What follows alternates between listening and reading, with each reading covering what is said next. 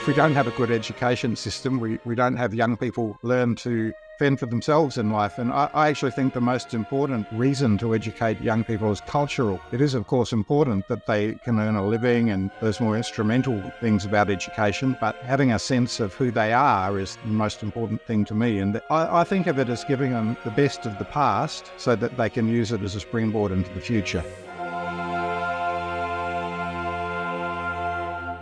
Welcome to the Shape of Dialogue. Today I'm joined by Dr. Michael Johnston. Welcome, Michael. Thanks for joining me on the podcast today. Well, thanks for having yeah, me. It's great to have you on. Now, we're going to be talking about education. So, mm-hmm. but before we do that, who is Michael Johnston? Can you tell us about yourself and what you've done? Well, I'm a cognitive psychologist by training. I, okay. I did my PhD at the University of Melbourne. Uh, in visual perception. So I actually studied the way in which we can recognize objects when they're rotated in three dimensions. Of course, the, the retina, which is the light receptive surface at the back of your eye, is two dimensional. So you've got two of them. The an image of an object is projected onto both, but of course, when it rotates in three dimensions, the shape of that image on the back of your retina changes quite a lot. so somehow the brain reinstates three dimensions and is able to recover which object it is, even though the uh, the, the projection on the retina changes quite markedly as the object rotates. So that was what my PhD was about. Then I went back to the area in which I did my honours work, which was psycholinguistics. So studying the brain mechanisms of recognizing words visually. So this connects to reading, and I did some work on dyslexia as well. That is, you know, uh, people have difficulty learning to read uh, and what the, the basis of that is. Then in, in, the early 2000s, I came back to New Zealand from Australia and uh, I, I, taught for a little while at uh, Victoria University on a foundation studies program. I was teaching mathematics at, at that stage. After that, I did six and a half years at NZQA during a very interesting period. This was early in the NCEA experience. Just, sorry, just uh, to articulate what NZQA yeah. is. Oh, NZQA is the New Zealand Qualifications Authority. So they run all the exams and assessment system for schools as well as administering other qualifications. and when I arrived, actually, about a week after I arrived, there was a huge crisis because it was the second full year of NCEA, which is our senior qualification for secondary students in New Zealand, and uh, all kinds of variability in the data from the previous year. And uh, this was because they hadn't put in place technical measures to control variability, and it caused a political crisis. And in fact, the chief executive had to resign, and the uh, board mostly resigned, and then State Services Commission wrote two very critical reports. The uh, senior management was cleaned out, the organisation was restructured, and then Bali Haque, who is a principal, has been a principal of many schools in New Zealand, came in as the deputy chief executive. and I actually ended up working very closely with him over the next few years to help fix the technical problems within NCEA. I think other problems still remain, but we fixed most of the technical problems. And then after that, I moved to Victoria University, and this is when I got into the academic side of education. I worked in the education faculty there for 10 years. Uh, and after that, I came to the New Zealand Initiative, which is where I am now. And that was just about a, a year ago. I started here a little bit more. Right. What is the New Zealand Initiative? So the New Zealand Initiative is a think tank uh, based in Wellington, and we do work across a wide range of policy areas. And my area is, of course, education. Why do you care about education? Oh, gee. Well, it's critical to the future.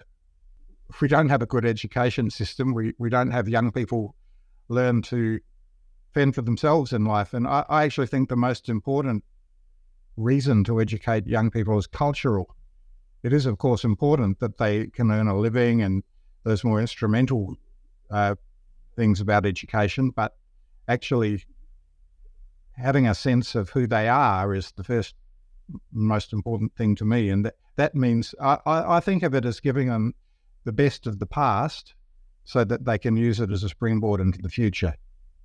So I, I guess I'm what you'd call a curriculum conservative. I, I, I think that the, the curriculum for schools should reflect the knowledge of the past, not because we want to hold people in the past, but because that's the best basis to go forward. Right, interesting. So yeah, that's uh, that's very interesting. What you're saying about you think the the main focus of education should be cultural. That's not what I would would have expected. Well, it's, it's the the word cultural needs to be interpreted broadly.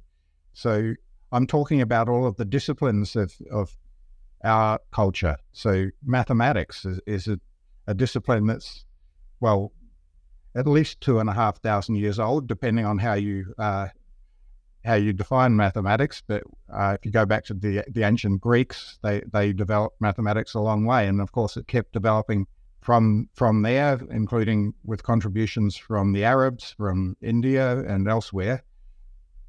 This becomes a very important platform of understanding uh, science. You know, arguably a bit younger than mathematics, but still a very old discipline and then history, which tells us the stories of our past uh, with evidence and, and a critical analysis. Uh, all of these disciplines, I think, are important, and the aesthetic disciplines, the arts as well, uh, literature, art, music. These are all important things for young people to be exposed to, and they'll make choices and selections as they go along. But to give them a basis and an idea of what's out there to know is very important Of course, school was only the beginning of the learning journey.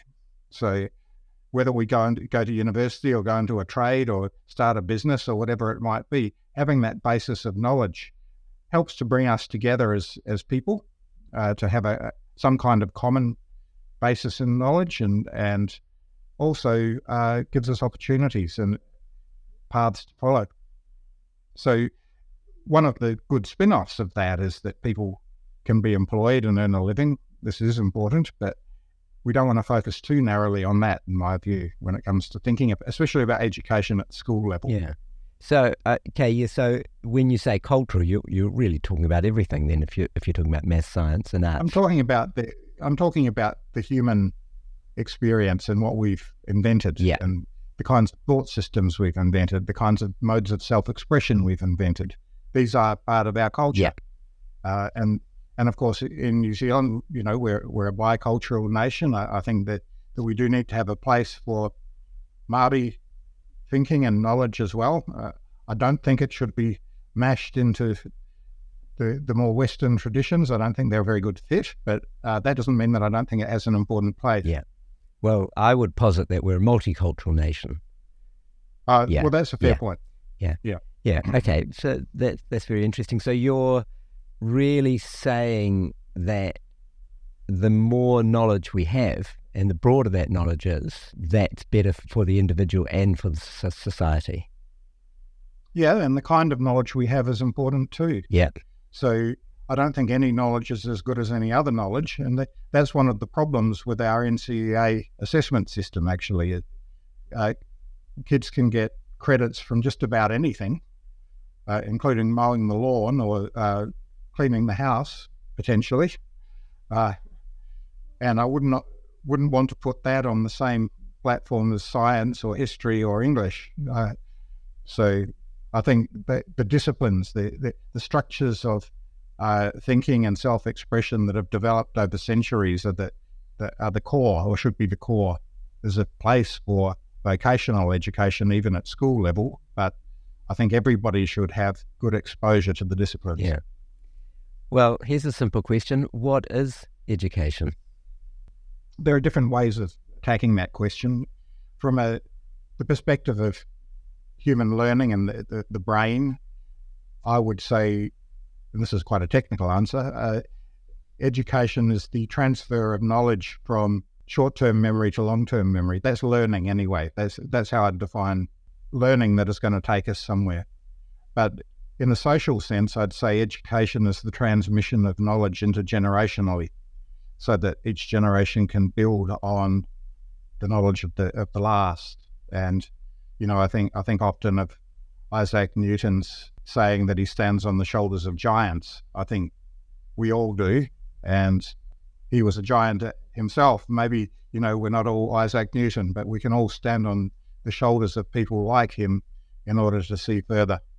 Yes, yeah, we I, I completely agree with that, and in the sense we're we're the luckiest ones who's ever, ever been alive at the moment. At the moment, we're certainly the beneficiaries of the greatest legacy of knowledge in human history, and the the rate at which knowledge accumulates is is unprecedented as well. So, and we can think of that as lucky, and in some sense, it is. We're we're the most prosperous human beings in the history of the planet, and that prosperity is rapidly spreading everywhere. This is something to be immensely grateful for.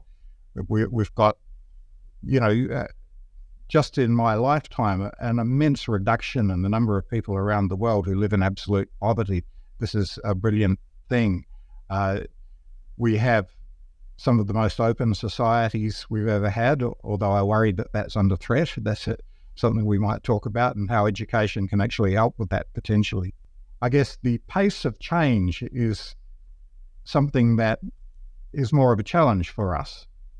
So if we went back 300 years or further, life wouldn't change much within a single lifetime. So, because the pace at which knowledge was accumulating and technology was being developed was much slower, you know, li- life was would have been much the same for us as for our grandparents. Now, of course, that that is not true. I think of my grandparents who, who lived to see two world wars, a Great Depression, the development, right through to the development of the internet.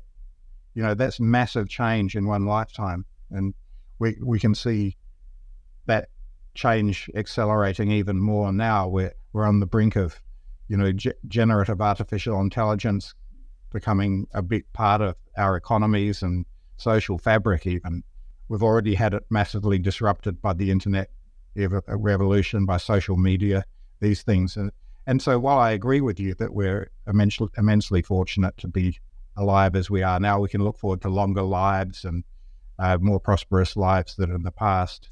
There are some challenges that come with the pace of change. Yeah. Well, life life has become more complex you know, so so within every benefit, there's always a cost generally.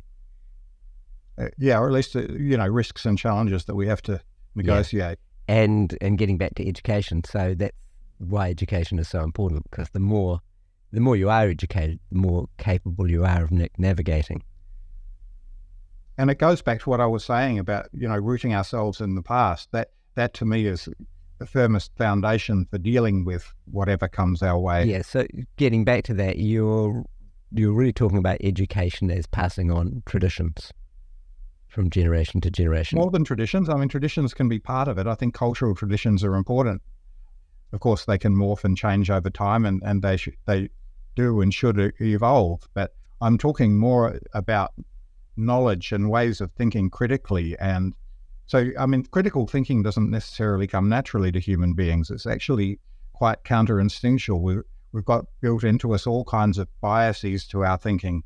We like to, we like to be correct. So we tend to seek uh, evidence for things that we already believe. We, we, uh, we like to fit in. So we, we tend to bias ourselves to agree with the people around us, this kind of thing. That, these things are not good for science. They're not good for advancing our understanding.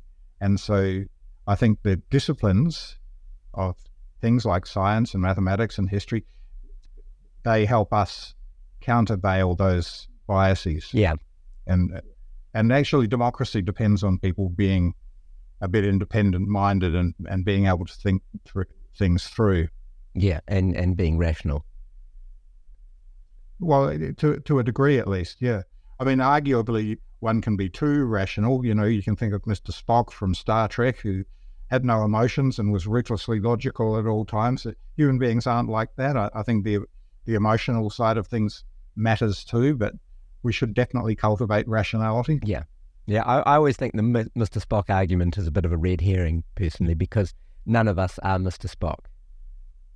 No, that's right. But I, I don't think we should kind of worship rationality either. I think yeah. it's an important tool, but uh, we we mustn't necessarily allow it to, to rule in an unbridled way. Yeah, well, it's like most things. Is is it's a balance between, um, you know, two opposing forces.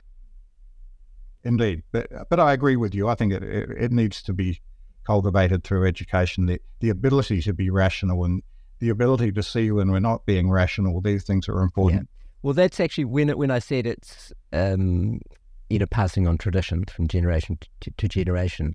I what that's actually partly what I meant about how we how we think, and you know those, those essentially those philosophical bedrocks to thinking. Yeah, yeah. No, it's reasonable to think of the disciplines as being part of a tradition, but I'd say they're more than that. They're knowledge structures. They're ways, and they're ways of testing knowledge. So testing truth claims, science is you know a brilliant tool for that, and we take it for granted a bit, but you know we, we've really got to remember that it wasn't until Karl Popper in the mid 20th century, a philosopher of science, a great philosopher of science, articulated the principle of falsifiability. That is the idea that something is only a scientific theory if we can conceive of experimental outcomes that would prove it wrong. That science really came of age. So we can think we can trace it back to Aristotle and you know all kinds of traditions of thought from many different countries and cultures through two and a half millennia.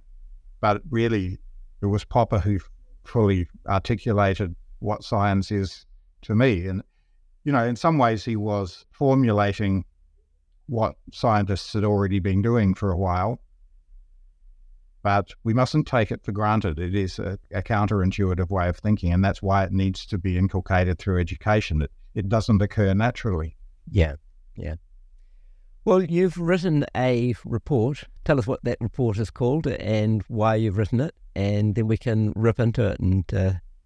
so, the, the, this is the, the latest report out of the New Zealand initiative. It, it's called Save Our Schools, which sounds perhaps melodramatic, but I, I think uh, our schools do need saving. Our, our school system needs saving. we we've got a raft of problems. Probably, to me, the three most important ones uh, I'll go in ascending order. I think NCEA, the, the senior school qualification, needs attention. There are multiple problems there.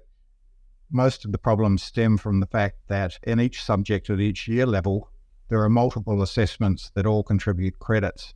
And some of them are assessed during the year. Those are called internal assessment, and those assessments are marked by students' own teachers, and the results are reported to NZQA, the Qualifications Authority. And then at the end of the year, there's an, a round of exams. And even in one subject, you might have three exams, each contributing its own credits. So, the results of this first of all, the impact on learning and teaching is that teachers will tend to approach each standard, which is each assessment, as if it's a topic to be taught. And maybe you say there's nothing wrong with that, but the standards are not designed to be curriculum units, they're designed to be assessment units. Uh, and what that approach tends to do is to cut things up into bits. And because there's no incentive in the assessment system to make connections across and between standards, those connections are often not made. So learning becomes a bit disconnected. But it gets worse than that because students are accumulating credits during the year, they will set targets for themselves. And sometimes they'll think, I've met my target for this subject. I won't bother with any more in this subject now. I'm going to focus on other things. And tactically, that makes sense within the NCEA system. But of course, it leaves gaps in students' knowledge, which makes it difficult for them to go on and in a subject where they've decided they've got enough credits. Uh, and then they have a, an incomplete understanding of the subject. The other thing it does is the internal assessment system, in particular, fosters a credit accumulation mentality in students, so they, they will focus on passing the assessments very often at the expense of, of deeper learning of, of what they're presented with in class. And teachers can be seduced by that as well. They're the ones who are making the assessment decisions for internal assessment. So they're both teacher and assessor. And this can lead to a situation where they'll, and they're on, you know, they're gunning for their students. They want their students to do well. And so they can sometimes gloss things a bit. And every incentive is in place for them to do that. So really, I do think about the assessment system in terms of what it incentivizes. And I don't think that NCEA as it is incentivizes deep learning and complete learning. So my prescription for that is to reduce each reduce their, their number of assessments in each subject at each year level to two, one internally assessed, one externally assessed, not to report any results during the year so that students are not accumulating credits along the way to take the focus off that. Teachers still should use the internal assessment formatively. That means they should use it to help students progress. They can collect information about how students are doing and then, you know, feed back to them. Feedback is an incredibly important part of teaching. And I would like to see the internal assessment one that is contributed to, to throughout the year and then perhaps produces a, a little portfolio of evidence about what the student has learned during the year and then have that submitted to NZQA to be marked, not to have the teachers mark it themselves. So I don't think there's any advantage to te- to learning for a teacher to award a grade. Again, to use the assessment formatively, yes, but not not to award a grade. In fact, grades, you know, there's research that shows that as soon as a a student gets a grade, they close their ears to feedback. So it's actually poisonous to learning to be given grades, and it sets up the wrong motivations. So I think grades at any level uh, put learning at risk. Uh, a student who gets poor grades, they have their their self image or their self efficacy as a learner it put it, put at risk. And students who constantly get high grades can get addicted to getting high grades. I mean, literally, you get a dopamine hit. You know, the same as getting a, a like on and Twitter. What, and what's wrong with that? Uh, it puts the motivation in the wrong place. You're chasing the grade instead of the learning. Right. So I want to de-emphasize grades. They they, they have to exist because we have to credential people, and, and, and so I'm not saying there should be no grades ever. Why do we have to credential people? Uh, well, how, how, how do you think otherwise we would be happy that somebody was a competent doctor or lawyer or engineer? Yeah, but we're or... not we're not talking about kids being at, at that stage being doctors and lawyers. no, we're not. I, am not uh, saying we shouldn't we shouldn't you know, have credentials so for doctors. By and large, school credentialing is is more about readiness for further study. So we have university entrance, for example. Uh, we might argue that standard isn't high enough. When when I was at the university, I certainly saw lots of students coming through with insufficient writing skills to really cope at university. So we can argue about the level of the standard, but if, if people are going to university, we want to know that they've got a, a serious chance of, of doing well there. And, so essentially, um, it's a pa- it's a passport for, for future development. Yeah, yeah, I would say so. And and if they're going to a polytech, you know, you, you still want to make sure that they've got sufficient skill and knowledge to, to do well. New Zealand used to be ranked third in the world behind uh, Singapore and Finland. You're talking about the PISA yeah. study? Yeah. Yeah. Um, when was that, and where are we now? So PISA's been around a little more than twenty just, years, uh, and just first... sorry, explain what PISA is first. So PISA is is a it's an assessment system run by the OECD, and at the start it was just OECD countries that took part in it, but now it's much broader. There's there's many countries, probably you know fifty or upwards of fifty countries who take part in PISA, and, and, and it's, it's assessing the the education system itself as a whole. It's a, so the way it works is a, a, a sample of 15 year olds uh, sit tests in reading, in science, and in numeracy. And we monitor over time how countries are performing. And there are rankings where countries, you, you alluded to New Zealand starting off in, in the early PISA rounds at, at number three in the, in the rank order. Uh, but really, the important thing is how we do relative to ourselves over time. I'm less concerned about us where we sit relative to other countries than I am about the fact that we have declined on all three measures consistently over that over that twenty odd year period. And, and what what's the rate of decline? Is it shallow or steep? I wouldn't say that it's precipitous, but it's it's it's it's what I call slow and gradual, uh, slow and but steady. We're we're significantly poorer than we were. Right. So a, a percent. Could you give us a percentage from twenty years ago? If twenty, if, if, if well, well, it's hard to. It's not a percentage no, scale. but just sort of uh, some indication. You know, if if. Uh, I mean, I'd have to ask you what a percentage of well, what. If, what if, do you if, mean? If twenty years ago we were hundred, where are we now?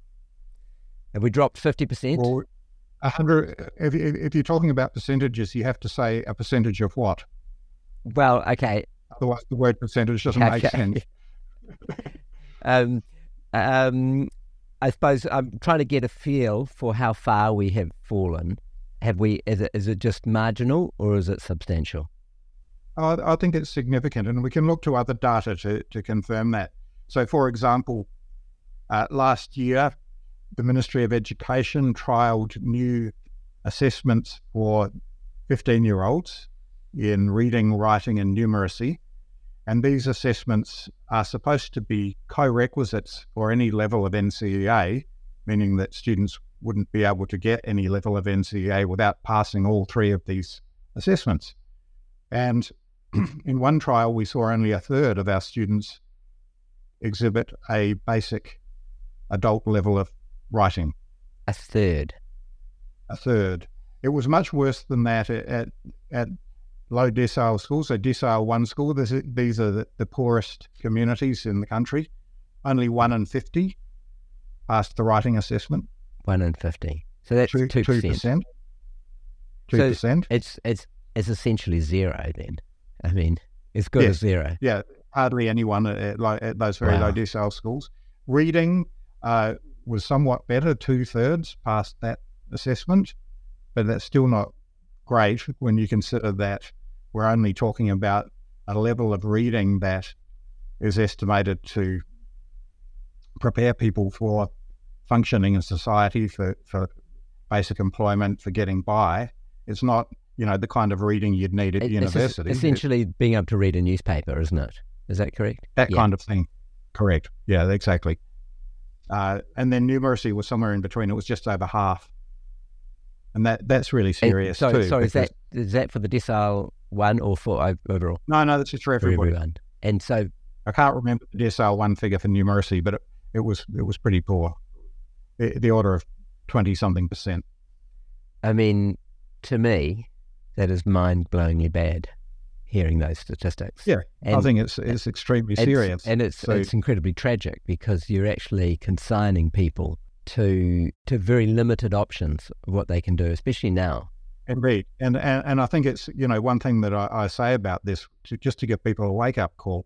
Our prisons are full of illiterate young men. Yeah, what does that tell you? Yeah, yeah. well, it it's it's certainly puts people at risk in many ways, not not getting those basic skills. And I guess this brings us back to the report. So I've talked about the NCEA system, and that that's one of my big three, but it's it's the least of the big three. the other two I, I almost put on a par, but I, I'll say the the second ranking issue is curriculum. So that is the document that sets out what schools need to inculcate in young people, what teachers need to teach them. Uh, and at the moment, the New Zealand curriculum is what I would call threadbare. So if we if we think about just those basic skills of literacy and numeracy, you don't see much guidance there for teachers at all. There's very little to tell them what a student should be able to do at what age. And that, that that's a serious problem because if we don't have a, a way of putting some lines in the sand, some flags for the teachers to know when students are falling behind, they fall through the cracks. Just and sorry, sorry, just to push back on that. Isn't yeah. it sort of obvious, isn't it? I mean, I, I've I've spent 40 years of my life as a teacher. Um, mm. I was a, a, private music teacher, so not not a school teacher, but I know a lot about teaching. And um, isn't it obvious to a teacher if someone is, you know, if they can't, if, if they're getting 50% of, of the equations wrong in mathematics, isn't that clear? I think there's when you've got somebody who's really falling behind, it's probably obvious. But there, there are kids on the margin who may go unnoticed, especially if they're quiet in class, especially if they're in what's called a modern learning environment with 120 other kids, and maybe there's four teachers, and you know, the quiet ones or the the ones who are just kind of getting on with it but maybe struggling, they may go unnoticed. Uh, also, there's a cohort effect. If our general level of literacy or numeracy is falling, then actually we need to lift everybody. And so somebody who's doing averagely in our current environment is not doing very well, right? So we we need to think about those things, and that's why the curriculum needs to set out in much more detail what is actually expected to put people on track, so that we don't have you know, only 33% of our, our young people able to write at a basic adult level by the time they're 15.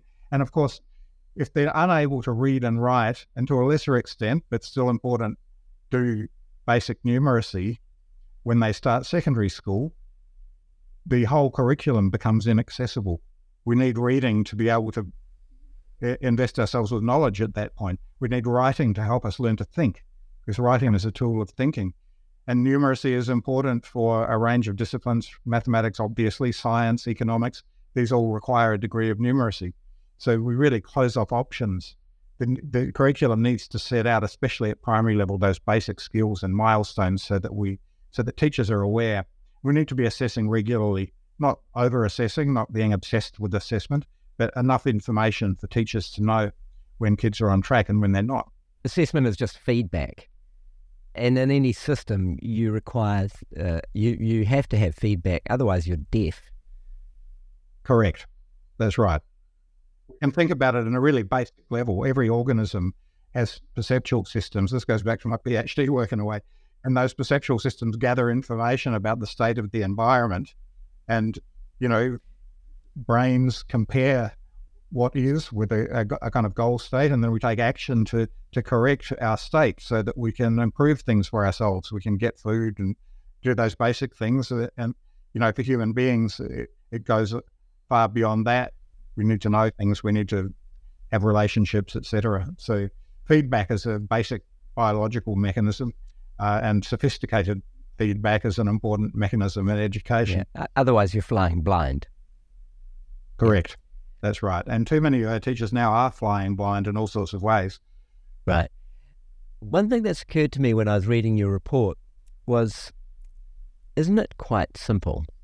We find who is the best performing, what, what, what the best performing country is, and just copy their system. I don't think it is that simple. Uh, and that's because there are cultural differences between different uh, countries. And actually, let me just finish off on the yep. curriculum yep, thing yep. because the, the, what you just said connects to the most important thing as far as I'm concerned. So, uh, as well as literacy and numeracy, we, we need to specify mu- in much more detail the disciplines of science, mathematics, and so on, especially at secondary level. So, the curriculum is threadbare and it also puts up front what it calls key competencies. These are things like managing yourself and relating to others, social skills, oral language, now, those things are all important, but they're also what I'd call biologically primary functions. So it's not the job of teachers to directly teach those things. And it's ineffective to try to directly teach those things. You can't teach somebody how, you know, by instructing them how to make a friend. You might give them some advice or something like that. But really, the, the most important thing is the environment in that regard. So you want school environments to be rich in oral language. You want them to be socially harmonious. You want them to be orderly. And then those biologically primary things will fall into place uh, qu- quite naturally because we have built into our brains mechanisms to encode social schema and, and to learn oral language and so on. What we want our teachers to focus on is the secondary knowledge that, that children won't acquire by themselves. So um, that is literacy, numeracy, the disciplines, and so on. So, yeah, you know that that and then that brings me to the most important thing, and to, and to come back to your question. I think one of the big things that makes a difference between, you know, places like Finland and Singapore that have very strong education systems and consistently do well in, in PISA and other international studies uh, is the cultural esteem for teachers. Right. So that that's that's, that's, that's a really big yeah, one. that is very true. It's very um, there is a, a difference, isn't there, in, in how teachers are regarded.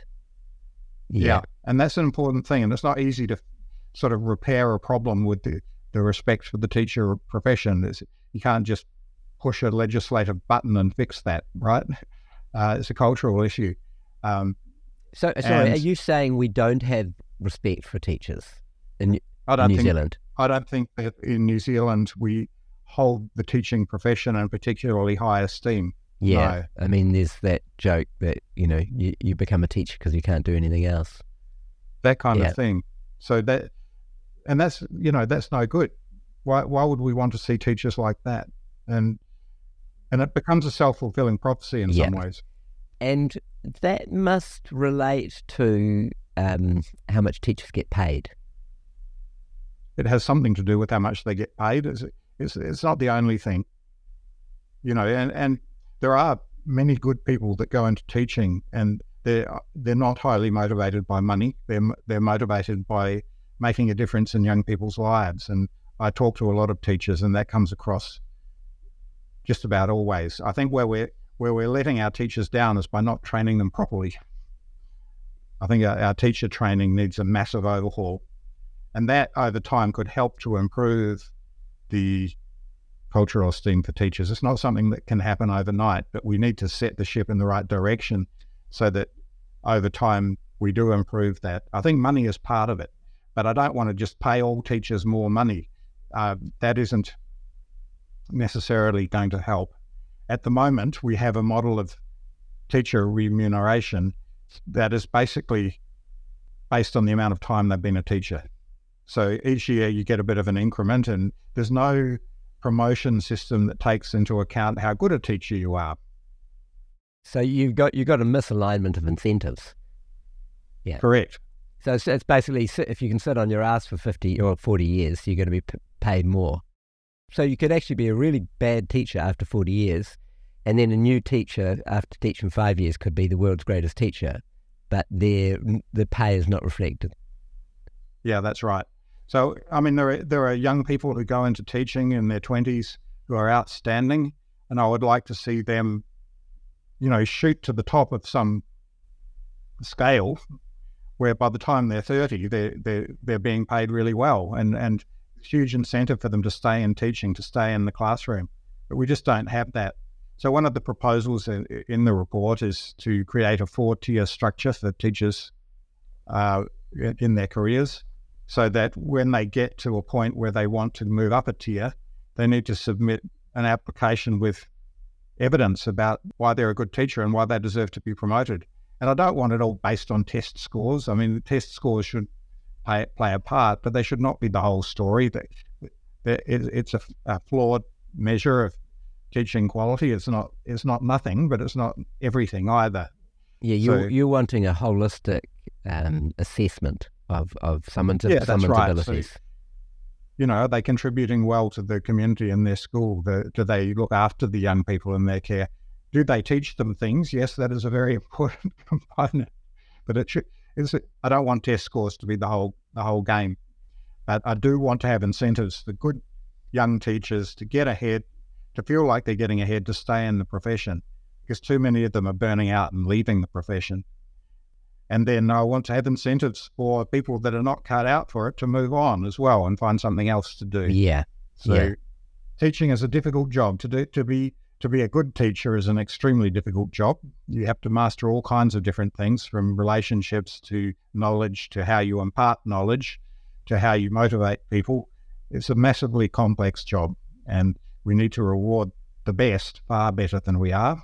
But we also need to have a sorting mechanism so that people who are not really great at it can be go and find something else to be great at. So uh, are we encouraging mediocrity through that system? Well, I think that the the the, the, the way we remunerate teachers encourages me- mediocrity and doesn't reward excellence. Uh, so, but we also need to set up teachers to succeed in the first place. At the at the moment, our teacher training is dominated by the universities. So we have a very academic model of teacher training. and you know, I, I think that teaching should be research informed, but I don't really buy the argument. And this comes from somebody who's worked in an education faculty for ten years. You know, I don't really buy the argument that it takes academics to train teachers. I think what it takes is people who uh, understand the process of learning and can impart that to new teachers. Wouldn't it be we want teachers to teach teachers? Yes. Well, well, they should certainly be deeply involved in the in the training of teachers. That's right. We do have a model that's that does involve teachers and the teaching of teachers, if you will. Uh, I mean, a lot of people who work in the faculties of education are themselves ex-teachers, and then also teachers in training go into schools and they work with associate teachers in those schools who are supposed to mentor them and coach them and give them feedback and so on. But there are, there are problems with the model. So, first of all, associate teachers are not necessarily themselves trained in the best approach to, to teaching and learning. And so they can, uh, in, in the words of Kevin Knight, and I'll tell you who he is in a minute, uh, they can uh, perpetuate and amplify the problems uh, rather than improving things.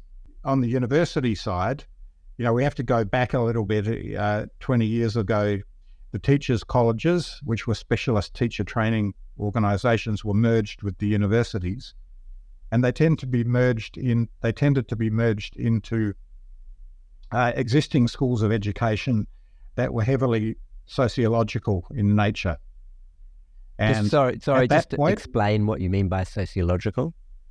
Well, they were, they were full of sociologists. what is what? What is just really briefly? Like a lot of people wouldn't know what that is. I'm not a sociologist. I'm a psychologist, but sociologists study society and human interaction and the structure of human societies, especially power relationships and things like that. I'd argue that uh, sociology has has been like much of the humanities, are overrun with an overly relativist view of the world and and also a, a kind of almost neo-Marxist view of the world, where identity uh, and power relationships are seen to govern everything. And and I think this has infected education because they absorbed the teachers' colleges, and then the incoming staff had to do PhDs, and largely they were supervised by sociologists when they did. And so now we have a generation of teacher trainers who are deeply in, uh, steeped in the socio-cultural view of the world, and we see it in the way schools operate, and we see it in the materials produced by the Ministry of Education for schools. And what what's lacking is the psychological side, how people actually learn. There's very little of that in our teacher training. So th- this is, I mean, you know, I, not, am not laughing, a, but that's it's that's tr- that's a tragic statement. Yeah. Now I mentioned Kevin Knight, and I'll tell you who he is. He He's the head of one of very few independent uh, teacher education providers in the country, the Graduate School of Education, the New Zealand Graduate School of Education, and they're located in Christchurch. They're a pretty small outfit, but I'd like to see them much bigger, and I'd like to see more operators like them. They have quite a different model, and I, I think they provide a really good model of how teacher education could work. So they do have uh, teacher educators who are themselves ex teachers. There's no doubt that they see that as important, but they're not steeped in sociology necessarily. Uh, they certainly have a sociological side because it is important for us to understand that education systems are part of social structures, and um, but they also uh, do a lot of work on the psychological side, how, how children actually learn. So they they learn about structured literacy. This is a very effective method of teaching kids to read and write uh, informed by science, especially my discipline of cognitive psychology. So they learn that side of it too.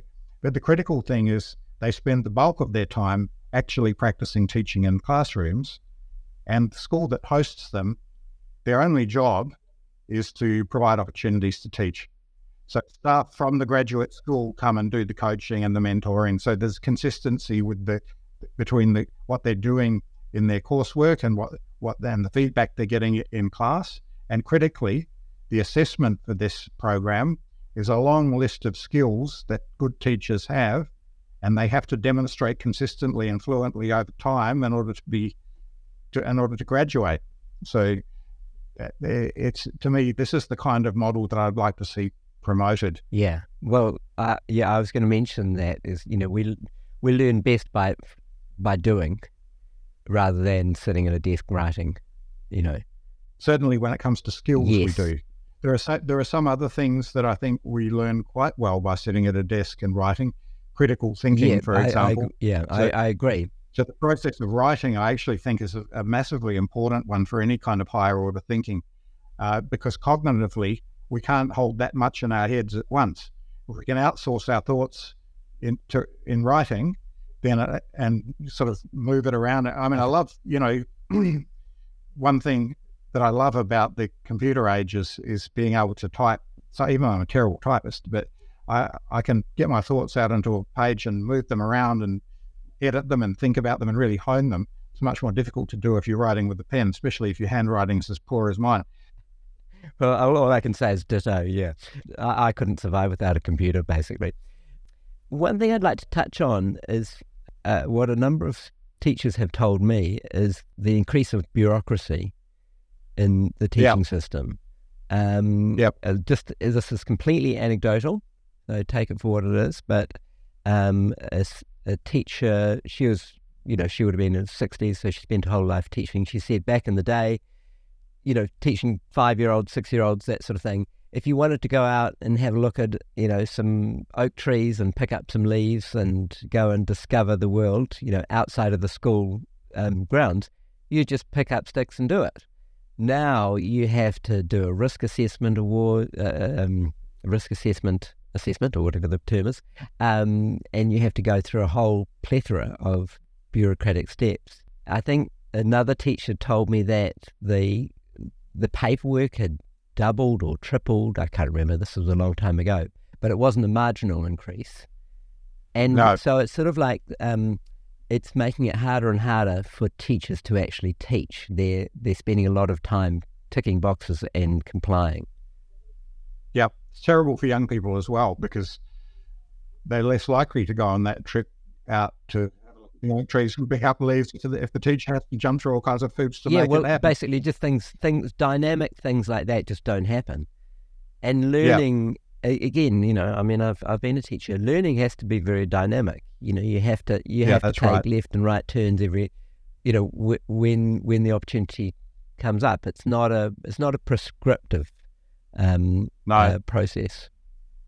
I mean, you're, you're touching there on a wider issue for social issue, I think, which is a kind of culture of safetyism where we we're becoming incredibly risk averse as a society. And of course, you know, you want to look after young people, make sure they don't fall off cliffs and crash their bikes into trucks or whatever. But um, well, it's it's the, the irony is as as society becomes safer and safer and safer, we're more risk averse. Yeah, I know that's right. And it, you know, you, are probably aware of uh, Greg Lukianoff and Jonathan Haidt's book, The Coddling of the American Mind. So, the, um, they're American academics who published this book on really why it is we're in in, in such uh, difficulties with polarization in our society, and and why we've got this this cancel culture phenomenon where people can't stand ideas that they disagree with.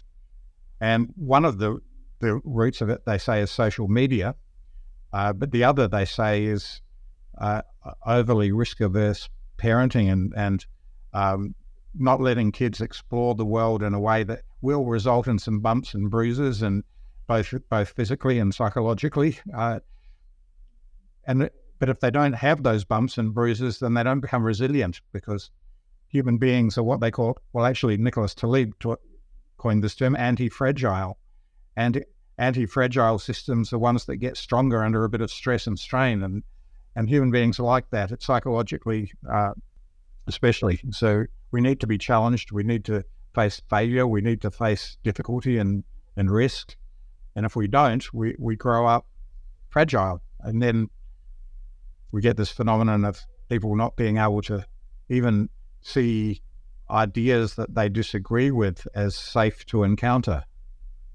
And they want trigger warnings and they want safe spaces and they want people cancelled if they say things that they disagree with and so on. not good for democracy, not good for individual people. Yeah, yeah. I mean, just on that, essentially, they never grow up. Um, they remain That's children. right. But also, just uh, uh, going back to safetyism, again, just an anecdotal um, comment. The school that my kids went to, I'm pretty sure this is correct. They know the kids are no longer allowed to climb trees. And as someone who spent their whole life in trees as a young boy, um, I find Yep. that unbelievably shocking. And you know, fell out of quite a lot of trees and broke arms and things like that. Um, I find that uh, pretty mind blowing. Yes, I've, got a nine-year-old daughter, and, and she likes climbing trees as well. And um, they haven't quite got to the point where they're not allowed to climb trees at all. But her favourite tree has been banned at school. Um, They're banning trees now. yeah, Well, you know, again, we laugh, but it, it is actually tragic. yes. Yeah. Well, in her case, I can make sure that she gets plenty of opportunity Yeah. to, to climb things, and, and but the, the effect on the overall culture of this this degree of risk aversion is really quite tragic. Now, there's especially with ideas, you know. I mean, phy- physically, yeah, people have got to learn to take risks as well. And, and I, I disagree with banning tree climbing and all of that. But the most important thing is that they encounter ideas quite young that they find challenging and that they learn that other people have different opinions and that that's not wrong and that they might have something to learn from them and this kind of thing. Yeah. So, Yeah, I, I completely agree. Now, the current Labor government has done a what's called a, a refresh of the curriculum. Do you want to talk about that and also talk about the instantiation of traditional Maori knowledge? Now, just for overseas listeners, Maori are the were the first people to arrive in New Zealand, um, sort of 800 years ago ish. Um, and that traditional Maori knowledge, the term for that is Matauranga Maori, and how that has been you know, instilled into the curriculum. Yeah. So the curriculum refresh, when it was announced, I was quite hopeful because there was an idea that things were going to be beefed up a bit in terms of the content of the curriculum. As I said before, I think that the current curriculum is threadbare. It hasn't got nearly enough specification and structure in it for teachers. And I have to say, when I look at the refreshed curriculum documents, the draft documents, they have improved things a bit in that regard. Not enough. There's, there's, still not enough meat there. But as you've alluded, they've also made it worse in some ways by trying to fuse Mātauranga Māori, Māori traditional knowledge, into disciplines like science, mathematics. Now, there's a kind of hot debate about this, and it hasn't been a debate that's especially well conducted because it's too marred by accusations of racism and and things like that.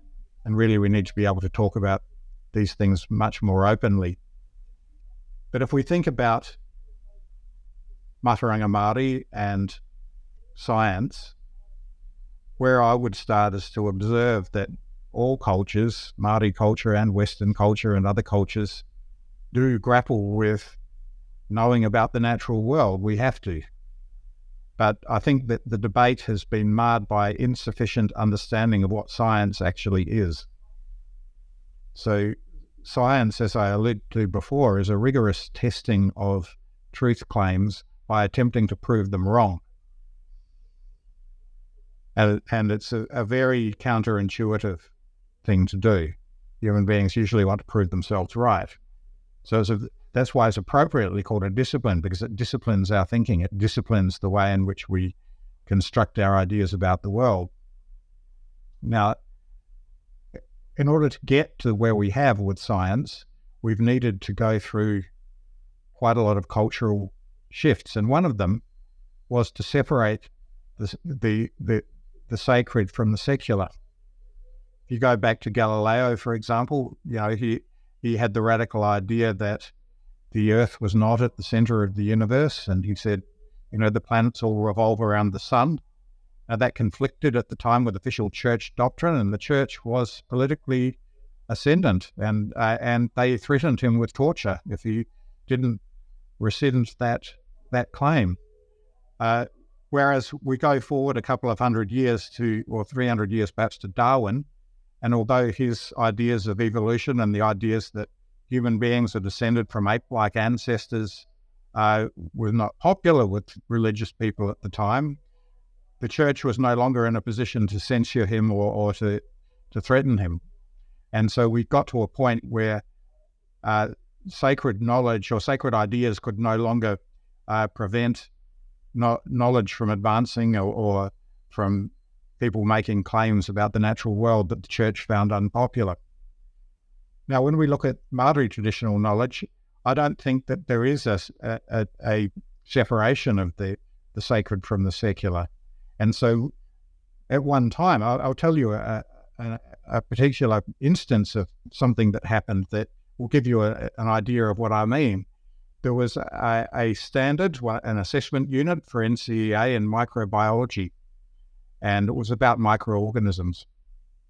And part of it was knowledge about the use of microorganisms in food production. And there was a claim in this standard that if uh, one was to say karakia, that is Maori prayers, in the presence of beer brewing or, or uh, yogurt forming or whatever, this would enhance the, the process of fermentation in science standard. Now, I, I started to write about this and it, it quickly disappeared. And, and it, it has been the case that the ministry has pulled back from a lot of its more extreme positions uh, when people start to draw attention to them. But the fact that they would ever think that that was a reasonable thing to put into a science standard tells you where they're at and what we're talking about when we're talking about the fusion of Mātauranga Māori into disciplines like science. It creates confusion. And I would also say that it brings Mātauranga Māori into disrepute. And I don't want to see that because I actually believe that mythological understandings of the world are important. I don't think they're just stories, right? I think stories are not just stories. Uh, I, I mean, I, I'm, I'm quite the fan of Jordan Peterson, and and uh, I know he's talked a lot about this. That actually, the, the narratives of our cultures are incredibly important to our psychological well-being, and so I don't want anything I'm saying here to be taken as disrespect for Mātauranga Māori. I just don't think that it belongs in a science curriculum. Yeah. it belongs in its own curriculum area. Well, just sorry, just and, on myth, how I frame it, I always say there's a lot of truth in fiction. Absolutely right. You know, I, I, I talked about my, my, my nine year old daughter, and and she loves stories, right? Uh, and the way she, the way they kind of light up her being is is incredible. And we talk, you know, about the concept of strong stories and what, what we mean by that are ones that really, you know, get into the basis of what it is to be human. We can, we can think about, you know, stories like The Lord of the Rings, which she, she loves, which is a, a story about uh, loyalty and trust and friendship and, and also overcoming great obstacles and, and great challenges and evil. And, um, and I think that when we fill ourselves with stories like that, they they do actually do something for us in terms of giving us resolve in the world and and making us better people. But we mustn't confuse them with science, with with understanding of the natural world. I mean, a, number of times people have said to me, "Science is just another story." Yeah, well, that's yeah, right. I, I was going to say that science is not just another story. Now, why is why isn't science just another story? Well, first of all, it's not a story in the same way that the biblical stories or the Lord of the Rings are, are stories. That they, they, don't necessarily affir- affirm our being in the same way. And so I would say, you know, the narrative stories, the stories of, as it were, fiction or mythology, uh, have a power that scientific stories don't always have. But what science does have on its side is evidence, right? So you've got to test your claims against evidence. Uh, and so they tell us how things are. The stories of science tell us literally how the world is, or the best approximation to how it is that we can manage at the time. And of course, in science, we always want to improve that story and test it more and more with evidence and change the theories and maybe occasionally throw out whole paradigms and bring in new ones. That's Kuhn's idea. Uh, so scientific stories are, are subject to constant revision in the face of new evidence. Their role is to tell us how the natural world is. Yeah, uh, it's, a, it's a process of getting as close to the truth as we possibly can, and that, that and that that's is, right. That is a it's a infinite. It's literally an infinite game. It'll go on forever. And let, us let's, let's take it. Let's take a, an opposite example to illustrate the difference between the the truth of a, a kind of mythological or quasi mythological story and the truth of scientific story. So we want to fly from you know New Zealand to England. We probably want to build an aeroplane. Now, the, the, the real veracity of the scientific method or the or the power of the scientific method is demonstrated by the fact that we've been able to do that, that we can put together tons of metal into a shape that will take off from the ground and stay in the air for 20 odd hours as it traverses the globe. Now, we could also think of the wonderful story of Harry Potter, right? And it is a beautiful story. It's a brilliant mythologically based story. And we can think about the archetypes in Harry Potter um, but we can't get on a broomstick and fly to London.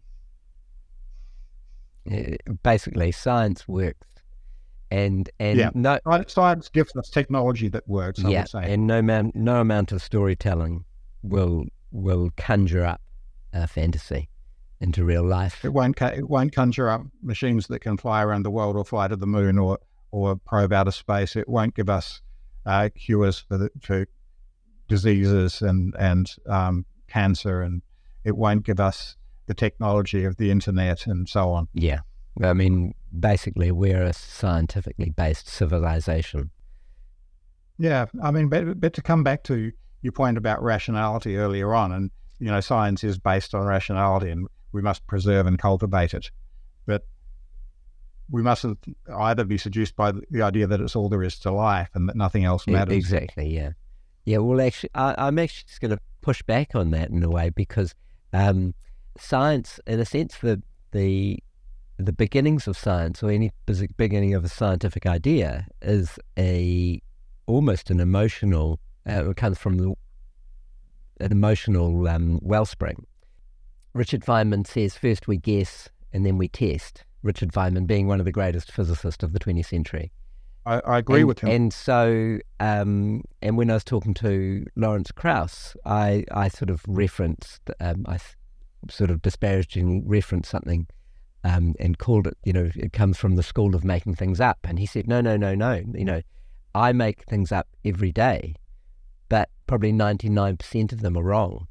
But it's through That's the right. scientific method that um, we can determine that. So, so I, what I'm yep. as because uh, I'm a I'm a creative, you know, I'm a musician etc. Um, and I'm always interested in that interface of create uh, of how creativity interfaces with science. Um, and so, in a sense, from the, the bedrock of science is that ins- inspiration, but then it, going referring to to the word you've used a lot, a discipline. The discipline of science can verify that. That's now, right. Now, getting getting back to what we're talking about, the interface between Mātauranga Māori and the curriculum, something that I've investigated in um, a number of my podcasts. And just if, if this is the first time anyone's listening to my channel, I've done a whole series on what is science and the the relationship between Mātauranga Māori and science. And I've spoken to some of the, the world's greatest thinkers on um, in science and also in Mātauranga Māori, so it's worth having listened to. But um, you know, the the the one that I've sort of focused on is this concept of Mauri, M A U R I, and apologies if I've pronounced it incorrectly, which is a vitalistic uh, concept about. Um, it's basically saying that in every uh, piece of matter on the earth and in the universe there is a life force. Now, um, the last time I looked, you, you, correct me if I'm wrong, that's in the still in the chemistry and biology curriculum, and it, um, just from memory, paraphrasing, for example, the, the students will be asked to um, investigate the mauri of a river or the mauri of the taiao. The taiao is the um, Māori the environment. The environment yeah, the Māori word for the environment. Now, um, as a friend to, friend of mine said to me when we were discussing this, said some smart fifteen year old is going to get up there in a science classroom and say to the teacher, essentially, what the hell are we discussing a, a vitalistic, non scientific concept in a science classroom? Can you comment on that? Yeah. Well, I, I mean, the, the question that would come to my mind if I was that 15 year old would be what, what you mean by light force. I mean, we could potentially define it in a way that uh, was tractable in a scientific manner if if we reinterpret it, and it would be a reinterpretation from the Māori sense of the word, to mean the extent to which the river was able to sustain life. But that's that's actually so not that again. That's a reinterpretation. I mean, it yeah, is a reinterpretation. So, so agree. science, science so, in the science classroom is uh, the things we're teaching kids are well established scientific. Yeah. So I'm thinking here from the te- the perspective of the poor teacher and how they might mm, respond to mm. this this question, and and that might be along the lines of what they they might have to say. But but the the problem, the fundamental problem, is that it's not defined as a scientific term. Yeah. What does it mean? What how would we measure it? That's a really important question. If you're going to include something in a scientific theory, what what is the scale on which we're going to measure this thing? Once you've got the scale, if you're able to measure it with some validity and reliability, then you can adopt the term to refer to that scale if you want. I mean, who cares what we label the thing as, right? As long as it's well defined. Use whatever word you like. I, if I was, however, a um, a Māori person with a, a, strong sense of the importance of Mātauranga Māori, I might find that a bit insulting because they've taken a word from my language that means something sacred to me and applied it in a place where it doesn't fit.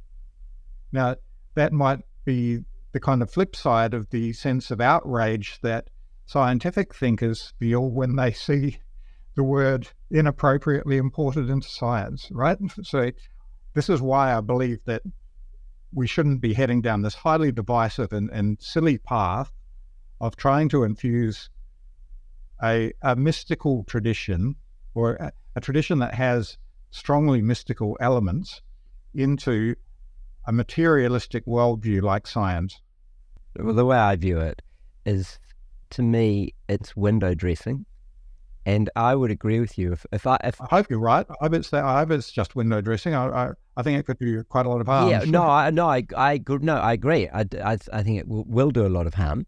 But to me, if, if I was Maori and Mātauranga Maori was, you know, the, the, the, core of my being, I would view what the um, Ministry of Education has done as window dressing. It's it's very shallow and um, yes, it's not actually paying respect to that tradition. Uh, what I would I, I, what I would suggest. It, well, simultaneously doing great violence to science. Y- yes, exactly. But I'm talking about from a from a Mātauranga Maori yeah. perspective I agree so, with you.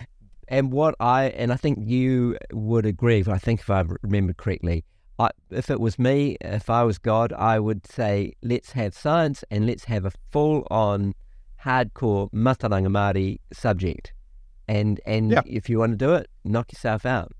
Um, but mixing, you know, see, essentially mixing them is uh, it's like mix, trying to mix oil and water. It Doesn't work. Correct. Couldn't agree more. Okay. Well, um, we should we should close. But so is is your you sent me a draft version of your of the Save Our Schools report. Is it finished? Is it uh, published now? Yes, it is. So, so it's available on the New Zealand Initiative website. So, uh, perhaps you could post a link, and people who are interested could go and see it. It's called Save Our Schools, and it is a fairly wide ranging analysis of the problems in New Zealand's school system and uh, a whole lot of recommendations to improve things. Yeah, well, I would definitely put a link in there. Just one final question. Is this report, will it fall on deaf ears to the current Labor government, or do you think they'd be open to it? And and the reverse of that, is this report being considered by the National Party? Well, I, I make it available to all politicians. I mean, it's available to everybody, but I certainly draw attention to its recommendations, uh, draw attention to its recommendations to, to politicians from both sides of politics. I have to say, at this stage, it's the National Party policy that reflects the recommendations a lot more. They, they announced a, uh, a policy uh, at fairly much the same time, and I was starting to publicise the report to improve the way literacy and numeracy are, are, taught along the lines of what I recommend, which is a structured approach, which is scientific evidence tells us works. Uh, so I'm more hopeful that if Erica Stanford becomes the Minister of Education, that the report would be uh, taken seriously. But there's no reason why Jan Tinetti should not do the same. It's, it's there for her to, to read and, and hopefully, you know, think about. I, I, you know, I really want to take a, a sort of humble epistemic stance here. I, I don't know everything. I don't think that everything that I've written in that cor- report is, you know, in some sense true and correct. It's the best I can do with my thinking based on the evidence that I, I have seen. And that includes scientific evidence, it includes evidence of data out of the school system itself and what I can see happening in teacher training, which I've got some experience with having been in an education faculty. So uh, it's the best I can do, but other people will have different ideas, and I want to see a robust debate. I don't want anything to be adopted, including my ideas, uncritically. Yeah. I can't help myself. I have to ask one more question. In New Zealand, um, I don't know when it was, 20, 25 years ago, maybe even 30 years ago, we set up the Reserve Bank to have monetary policy independent of politics. And my way of thinking, it seems like quite a good idea. What I'm seeing in this in this discussion about education is is education seems to be a bit of a political football.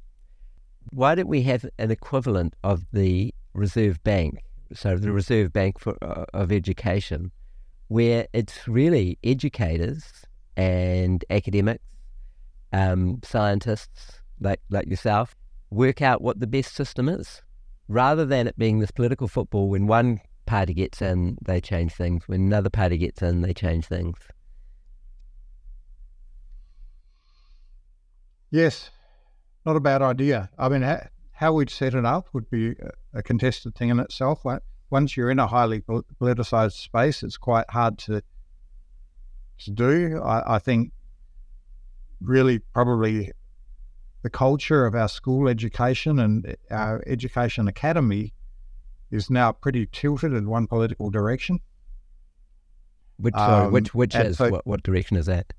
Well, it goes back to the, the the sociocultural issues I was talking about before. So I think it's pretty infused with heavily relativist ideas and the idea that all human relationships are predicated on power and and identity politics and, and these kinds of things have got their hooks in very and, and also that all knowledge is equal. Now, all knowledge has has equal status and, epistemically, and there's, and there's no such thing as the truth. Yeah, that's right. Now, you know, we, we should add a rider to that because while I believe there is such a thing as a tr- as the truth, I don't, I don't believe that human beings have unfettered access to it, which is why science never says that it's discovered the truth. It's what it's discovered is the, or what scientists have come up with is the, the theory that explains the available evidence the best at the time and uh, subject to revision. So, while I think that there is a way that things are, we don't have particularly sound knowledge of the way things are. We, we can approximate it hopefully better and better over time. Uh, and that is, to me, epistemic humility. Well, I think that's a that's a good place to leave it. We'll we'll both leave it on a, in a very humble state. Um, there's a lot to know, and we as humans can only know a very small part of it. Indeed. Well, thank you very much for coming on the podcast, Michael. That's my pleasure, Michael. You know, thank you for having me. It's been really great. Great. Thank you.